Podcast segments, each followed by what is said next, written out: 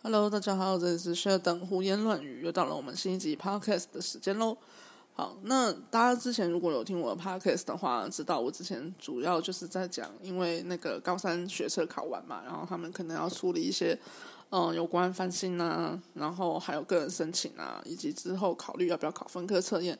那不考分科测验的话，前面这些个人申请什么什么的东西啊，学习历程啊这些。好，那所以主要来讲的话呢，我那些像算是搞一个段落了吧。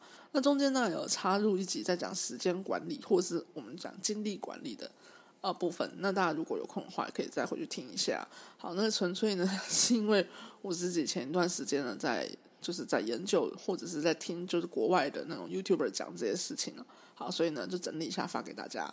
想说如果大家在呃读书列计划或什什么这方面的话，稍微有一点点呃抓不准自己的呃步调或什么的话，可以去听一下那一集哦。好，那言归正传，就是呃我昨天有发 IG 嘛。好，大家这时候要广告一下了，有没有？就是大家可以的话呢，就。可以去 IG 搜寻一下我，我的名字跟这里是一样的，都叫 Sheldon 胡言乱语。好，那我呢就是会在那个 IG 上面发，说我这这一个礼拜要先要讲什么东西。对，好，那我昨天在发 IG 的时候呢，我就发了说，哦，反正我就是要讲历史故事嘛。好，但具体来讲，我其实还没有想的很完全，就是这个历史故事呢，是每一周呢，然后要持续几周呢，还是？还是我可能中间会穿插别的主题，然后就是隔一周来发。好，反正这些东西我都还没有想好。大家如果有想有想法的话，可以留言给我这样子。OK，那好，我说我要讲故事嘛。那为什么我要讲故事？因为我超常没问到这个问题。什么问题？就是他学生问我说，学生跟我讲说：“哎，老师，那个历史真的很难背。”好，那我就说：“哦，是哦，很难背，是不是？那就不要背啊。”好，然后他们就用一种看疯子的眼神看我。他说：“天哪，这老师疯了！怎么会就是第一次遇到老师这样说，不要用背的这样子？好，那我为什么这样讲？就是你用背的，然后呢，你好不容易把它就是硬硬是把它塞到你的脑子里面去了之后呢，就是你在大考考试的时候呢，因为太紧张，脑袋一片空白，你原本记的东西什么都没有了。好，那如果是这样子的话，那那怎么办？好，所以呢，我为什么要讲故事？我要认真的开始讲故事了，知道吗？”好，认真的开始讲故事，大家要认真的听故事，因为听了之后呢，你就自然而然就把它记住。那自然而然把它记住的这种东西呢，你才不会因为大考的时候去，然后很紧张，脑袋一片空白，全部都忘光光。好，这是有差别的，真的，拜托大家好好听故事喽。好，那我昨天在发 IG 的时候，我讲我今天要讲的故事，其实跟西罗马有关。好，那跟西罗马有关呢，也跟什么？也跟汉代有关。因为我说西罗马帝国会灭亡呢，全部都是汉朝的错哦。哎，这个时候问题就来了。大家都说，哎，老师，西罗马跟汉代他们两个就是天南地北啊，不不讲天南地北，一个东一个在东，一个在西。好，那他们两个会有什么关系？好，这边呢就有一个问题，什么问题？好，这边的问题就是，呃，我们平常在国中啊或高中啊上历史课的时候啊，学历史的时候啊。呃，以前来讲的话呢，主要是以时间轴。时间轴什么意思？就是比如说我上台湾历史，好，一年级的时候就比如说国一啊、高一啊，我上台湾历史，好，我把台湾历史都上完了。从什么？从那个史前时代，好，然后原住民啊，什么什么这样子，然后一路上上到什么中华民国在台湾。好，那上完台湾历史了之后呢，上中国历史。中国历史又从什么时候开始？一样，史前时代，然后下商周开始一路，然后开始上上上上上上到什么？明清啊，明清了之后呢，然后中华民国，然后对那些打仗啊什么什么的这些事情啊，好，然后呢再接到什么？再接到退守台湾。好，那上完中国历史了之后，要上什么世界历史啊？好，上了世界历史，上世界历史相对来说的话呢，我们其实上的不是很多。好，我们的世界历史从哪里开始？我们的世界历史从呃，比如说古文明。好，古文明有哪些？比如说两河流域啊，印度啊，埃及啊。好，然后再来就讲希腊罗马啊，点点点等等等这些东西。好，然后一路讲到什么？讲到现代。好，所以这是以我们以前来讲的话，就是以时间轴来做一个历史的那个切分。好，那一零八课改了之后呢，主要呢就不算是以时间轴来走，而是以什么？而是以主题式的来走。好，所以他们会在有一点类似时间轴的概念底下呢，然后会穿插一些，比如说他如果现在主要讲的是政治。好，或者是他主要讲的是呃贸易。好，所以它会有个带一个主题式的。但是呢，大家有发现吗？就是再怎么讲，就是伊马克的这个改法，再怎么说呢，它的主题是呢，它还是着重在哪里？比如说，它可能还是会着重在呃中国上啊，或者是着重在世界上啊。好，所以它的两边是没有搭嘎的。这个其实其实是一个很好笑的一件事情。我说很好笑的一件事情，是因为什么？是因为你去看那个历史课本来说的话呢，你就会知道，我们都把比如说我们把亚洲区的事情讲完了，然后呢，等等到要讲。就是世界的时候呢，你就会想说，那所以同时之间亚洲到底在干嘛？感觉好像是在平行世界一样，你懂吗？好，就是历史课本上面的教法，感觉就在平行世界，两个完完全没有任何的呃接触的感觉。然后等到你要教他接触的时候，你就直接教他打仗。好，然后觉得很问号，想说哦，所以接触的时候除了打仗没有别的。好啦，我不能这样讲，对不对？好，就是除了打仗以外，还是很多。虽然主要真的都在打仗，哎，好，就是意思是说什么？因为有接触，一定会有战争。好，有战争，但是同时代表的也是什么？文化的交流以及很多物品上面的交流。好，所以这个其实是要认真的来讲的。所以两边它当然不会是活在平行世界，因为我们都在同一个地球上，对不对？好，那所以呢，我要讲的是什么呢？我现在开始呢要讲的东西，基本上呢就是把左右两边连在一起。所谓左右两边连在一起，就是东西两边连在一起，亚洲区、欧洲区，或者是之后讲到的美洲区，然后把它全部都连在一起。我们的地球是一个圆的地球，我们地球不是一个平面的，我们的地球也不是什么两边在活在不同的平行宇宙的。好，所以言归正传，我要讲什么？西罗马帝国的灭亡。好的，如果现在这时候呢有很优秀的。优秀，很优秀的同学啊！听到这里来讲话，一定会回答我。回答什么？哈，我知道西罗马帝国灭亡在什么？西元四百七十六年。OK，帮你拍拍手，啪啪啪啪啪啪啪。对，没错，西罗马帝国灭亡的时间点在西元四百七十六年。好，那问题是它怎么灭亡的？OK，好，那我们的历史来讲的话呢，当然就讲说什么？西罗马帝国灭亡是因为日耳曼民族的入侵，好，这是没有问题。日耳曼民族呢，它其实是有什么很多个分支的，而这几个分支来讲的话呢，我们比较呃会背到的，好，不能讲背，好吧？好，我们比较会讲到的，到就是什么东哥的、西哥的、法兰克、安格鲁萨克逊，还有汪达尔这五个，好，这五个五支呢，他们分别在哪里？嗯，东哥德的话呢，主要在我们现在来说的，可能比较偏意大利那边。好，那法兰克呢，就是我们现在在法兰西啊、德国啊，就法国、德国这个地的这个地方啊。那西哥德的话呢，那你可以记的话，大概就是西班牙那边。那安格鲁萨克逊这个名字超级长的这一个呢，他们大概就有几几支呢，都跑到了什么现在的英国，所以他们那时候原本在那边建立了很多小国家，然后最后统一成英格兰。好，汪达尔呢，他就是跑的比较远，那跑到北非去了。好，所以这个呢，就是我们在历史课本里面会讲到的日耳曼民族的入侵。好，那日耳曼民族的入侵害西罗马帝国灭亡，当然没有错，我没有说他错。好，大家也不要因为我那个 IG 上面讲说西罗马帝国灭亡是汉朝的问题，所以就讲说日耳曼民族入侵造成他们的灭亡是错的，不是这个样子的。大家有没有想过？我们在上历史课的时候，只会讲到说日耳曼民族的入侵造成了西罗马帝国的灭亡。但你有想过日耳曼民族从哪来的吗？哦，没有想过，对吧？好，但是如果我跟你讲说日耳曼民族它原本呢活在什么？活在比如说现在北欧啊、东欧啊，或在过去一点点靠到什么中亚那边的话，好，那一整坨那个地区啊，也就是什么？也就是以前一开始的时候罗马帝国的边陲地区。大家知道罗马帝国吧？就西罗马、东罗马，它前身是罗马帝国嘛，对不对？是罗马帝国的最后一任皇帝叫做谁？叫做狄奥多西，因为他有两个儿子。好，所以呢，他就把他的呃，他在死死之前，他的遗愿，好遗诏，应该这样讲遗诏，因为他是皇帝。好，遗诏呢，就怎么样呢？就把那个罗马帝国呢，就分成了两个。好，然后要给他两个儿子做继承。好。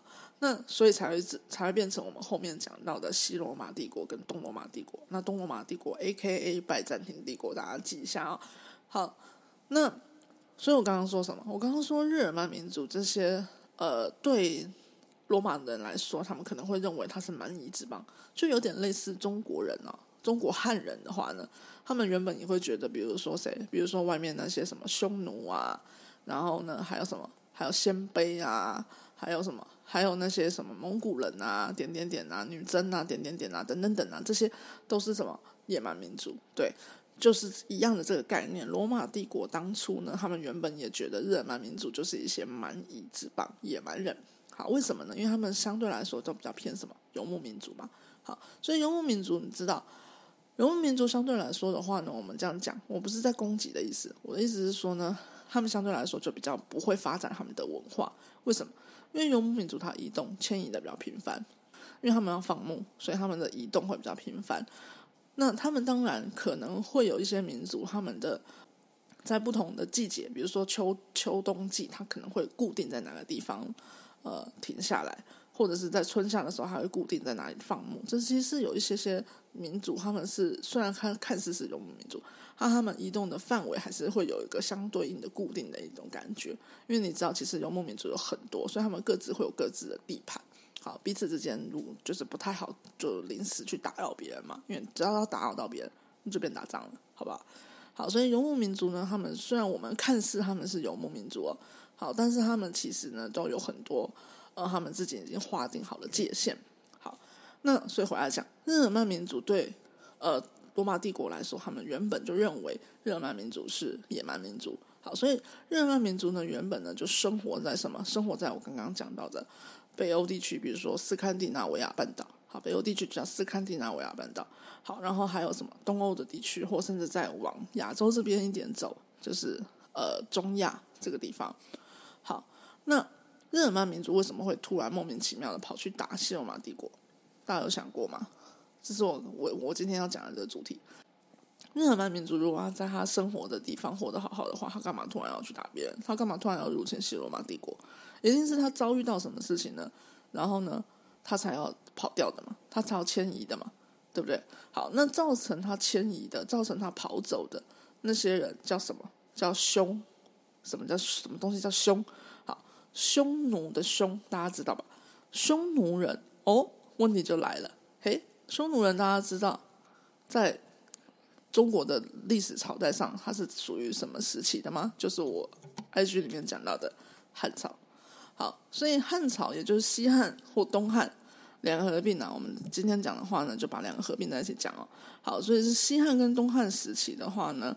在亚洲区，也就是说，在中原地区以上的地方呢，它就是频繁的入侵。然后呢，主要就是西汉跟东汉两个呃两个朝代之间，他们都是主要的外患。所以匈奴人在西汉、东汉时期的时候呢，都是属于什么？都是属于呃容易造成问题的外患。好，那所以啊，大家知道哦，就是汉代在接续了秦朝。然后统一了天下了之后的汉代初期，汉代初期呢，他们跟匈奴之间，其实呢，一开始是属于什么？一开始是属于使用那种和亲政策，大家知道吧？就是比如说汉代的公主啊，或嫔妃啊，嫁出去啊，这种叫汉代的和亲政策。好，所以从汉高祖一直到什么汉武帝初期的时候呢，其实都是采取的是和亲政策。好，所以比如说我们知道的谁，我们常常讲到的谁？昭君，昭君出塞嘛，好，所以呢，就是呃，我们会讲到的，就是我们只我们比较常听到的啦，应该这样讲我们比较常听到的，就是呃，核心政策的这个这个部分，这个路线，好，就是把呃把一些汉朝的公主啦，或者是汉朝的嫔妃啊嫁出去，这样子好，然后换取一些呃换取匈奴的和平，好，或者是说呢，就是。会送呃，会送匈奴人一些丝绸啊、米酒啊，或者是粮食啊，等等等。因为大家知道，这些游牧民族会入侵中原地区，有一个原因是因为他们在当时呢，就当下呢，可能觉得哦，他那一年的放牧的状况特别的不好，或者是那一年他们那个呃气候特别的严寒，点点点等等等这些因素，所以造成游牧民族的生活很困顿，所以他们就入侵，他们就打。好，所以大家知道吗？会打仗都是为了要干嘛？要利益，或者是我们讲的话，就是以前比较讲抢钱抢粮，对不对？好，那汉代呢，到了汉武帝之后呢，就开始试图想要打匈奴。好，那整个西汉来说的话呢，就是其实有出去几次哦，有出去打仗打几次啊，中间还有出使西域的嘛，大家知道。好，那可是呢都没有成功。我所谓没有成功，就是跟匈奴打仗没有成功，因为毕竟匈奴就骑马打仗非常厉害。好，所以他们呢就是其实是没有什么成功的。好，一直到很后面的时候呢，才好不容易有一两次，他是对匈奴的战争是胜利的。好，那等到对匈奴的战争是胜利了之后呢，就延续了好几年了之后啊，到了就呃汉朝西汉呢就被王莽篡掉了，所以王莽篡汉了之后就变成东汉。那东汉的时候呢，匈奴又卷土重来，进行了一个很长期的然后很大规模的一个战争，而这个战争呢，大概持续了一百多年。好，大家要知道，就是古代我们不管是西方还是东方，战争通常都可以打很久。啊，这个战争呢，通常都是非常非常久的，不可能那种一两年就打完了，大家知道吗？好，不过呢，这个战争打了一百多年，是蛮激烈的哈。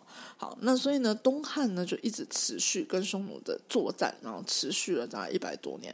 好，那持续了一百多年了以后呢，到了什么时候？到了西元的一百五十八年。好，一五八年的话，大家知道就是西元什么二世纪的时候。好，那西元二世纪的时候呢，匈奴。匈奴在呃中国这边来讲，它其实有分什么北匈奴跟南匈奴。那南匈奴其实是比较依附于汉朝的，它比较靠南边嘛，虽然比较依附于汉朝。甚至在东汉跟北匈奴打仗的时候呢，它其实有一度它还是怎么样，它还是帮忙保卫东汉这边的。好，但它偶尔偶尔也会叛变一下这样子，反正就是还蛮莫名其妙的。反正游牧民族很多都会这样子，他们就是相对来说的话呢，当然就是。以个人利益，以他们自己族的利益为优先嘛，反正大家都是一样的。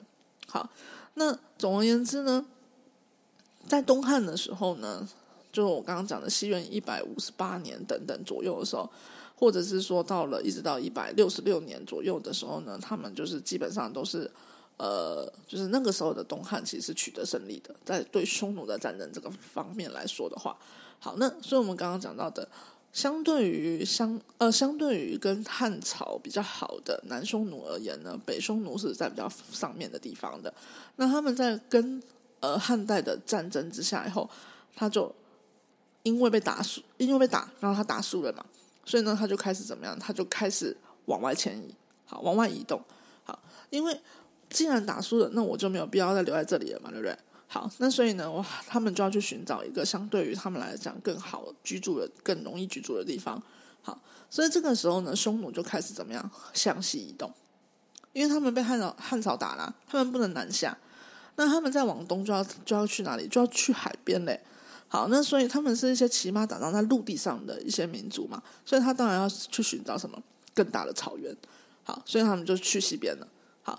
所以他们去西边了以后呢，就开始往西域啊，好，然后移动啊。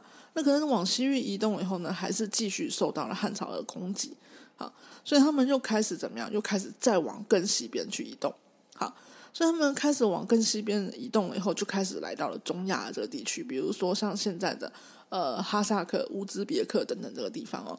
好，那所以呢，他们向外了移动了之后呢？但是大家知道，因为游牧民族没有文字，在当时来讲的话，他们是没有什么文字记录的。应该说，他们缺乏的缺乏什么史料的记载。好，因为史料记载基本上一个就是你要有文字，好，然后你要有书，好写下来。那所以相对来说，当然汉民族记载的东西记载的比较好。那匈奴人这离开了，或者是超出了汉民族。生活的环境、生活的范畴来讲的话呢，汉代这边的呃汉人这边的记录来讲就不会不会有那么多了。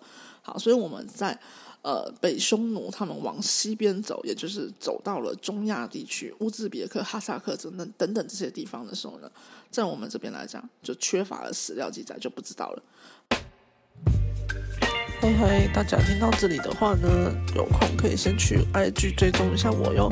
我的 IG 名字跟这里是一样的，都是蛇等胡言乱语。好，可是我们刚刚讲到什么？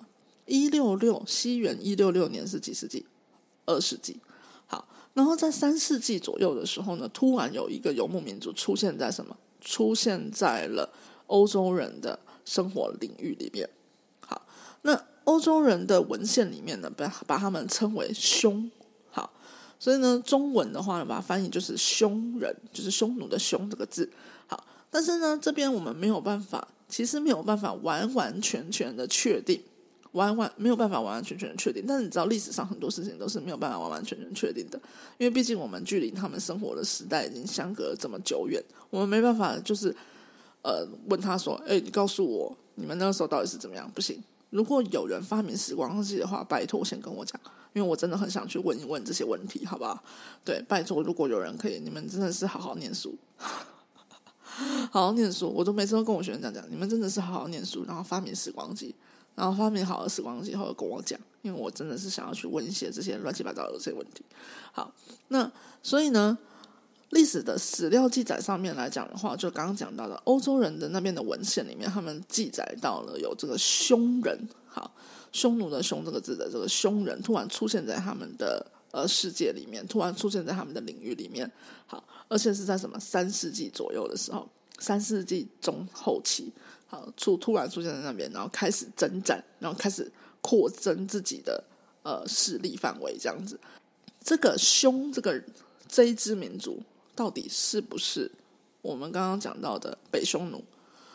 呃，历呃学学界这方面来讲，当然对这件事是有很大争议的，还没有完全的定论，但。你如果呢把它记得是这个样子的话呢，当然就比较好记啊，因为你可以解释的意思就是说什么汉代的时候，因为汉代东汉的时候打败了北匈奴人，所以北匈奴人一路的西迁了以后，他在这么多年的情况下，他逐渐逐渐的西迁，迁到了什么？迁到了中亚地区。那迁到了中亚地区了之后呢，他就挤压到了什么？我们刚刚原本讲的日耳曼民族，他原本生活的地方在哪里？斯堪的纳维亚半岛。东欧还有什么中亚？好，所以呢，北匈奴人压迫到了原本日耳曼人所生活的空间，所以日耳曼人怎么办？只好跑啊！好，我们讲东汉打赢了匈奴，匈奴呢不敢回去嘛，不敢回头嘛。好，那就他往西迁的时候，他往西迁的途径之中又遇到日耳曼人，所以他当然要跟日耳曼人打仗啊。可打仗了之后呢，结果哇，日耳曼民族更弱。相对来说，好，那所以那时候呢，匈奴人就可以怎么样？匈奴人就在中亚那个地区生活了。好，所以日耳曼民族就开始迁移。好，日耳曼民族开始迁移以后，他一样不能回头啊。好，那所以呢，他就促使了什么？西罗马帝国的灭亡，因为他进入了欧洲啊。所以他进入了欧洲了之后呢，因为没有办法回头了，因为他被匈奴打了，被匈奴打了。那个凶人这样子，好，所以他被打了之后呢，他只能往哪里走？他只能往南或者是往西走。所以他往南往西走的时候呢，他就入侵到了什么西罗马帝国的境域里面了。好，所以西罗马帝国内部被日耳曼民族入侵这件事情呢，最如果我们是站在相信匈人就是匈奴人的后裔的话，那其实就是我讲的什么？其实就是我说的西罗马帝国的灭亡，追根究底来说，其实就是东汉的错。东汉如果没有打匈奴，匈奴就不会跑，匈奴不会跑，他就不会去打日耳曼人。他没有打日耳曼人，日耳曼人就不会怎么样，就不会灭了西罗马帝国，对吧？好，所以这个就是什么，在那一个时期来说的话呢，你就可以把东西两边连在一起了。好，所以西罗马帝国。同一时间对应出来的，对应到中国的朝代是什么？东汉的时候，OK，好，所以大家就听了这个故事了之后呢，你脑子里面呢大概就会有一个这个概念，就是哦，以前来讲的话呢，分开介绍的中国的朝代跟呃西边的欧洲这边的希腊罗马的文化，点点点等等等，和后续的这些日耳曼民族建立的小国家，好，这些事情呢，你就可以把它连接在一起了，OK。好，所以这就是我们今天讲到的西罗马帝国的灭亡，原来都是什么？原来都是汉朝的错哦。好，那个在汉朝是谁？东汉。OK，所以今天这一集 Podcast 就到这边喽。好，所以这个系列呢，大家就是我应该之后还是会发。对，所以呢，虽然我我刚刚讲了，我还没有想好到底具体要怎么发。好，但是总而言之，我会继续发。好，所以这个系列叫做什么？听薛正老师讲故事。听好故事，薛正老师让你不用背历史。OK，大家记得要去关注我的 IG 哦，真的哦，大家真的要去关注哦，要记得哦。好，大家记得去关注我的 IG，我的 IG 跟这里的名字是一样的，它叫“蛇等胡言乱语”。我们下次见，拜拜。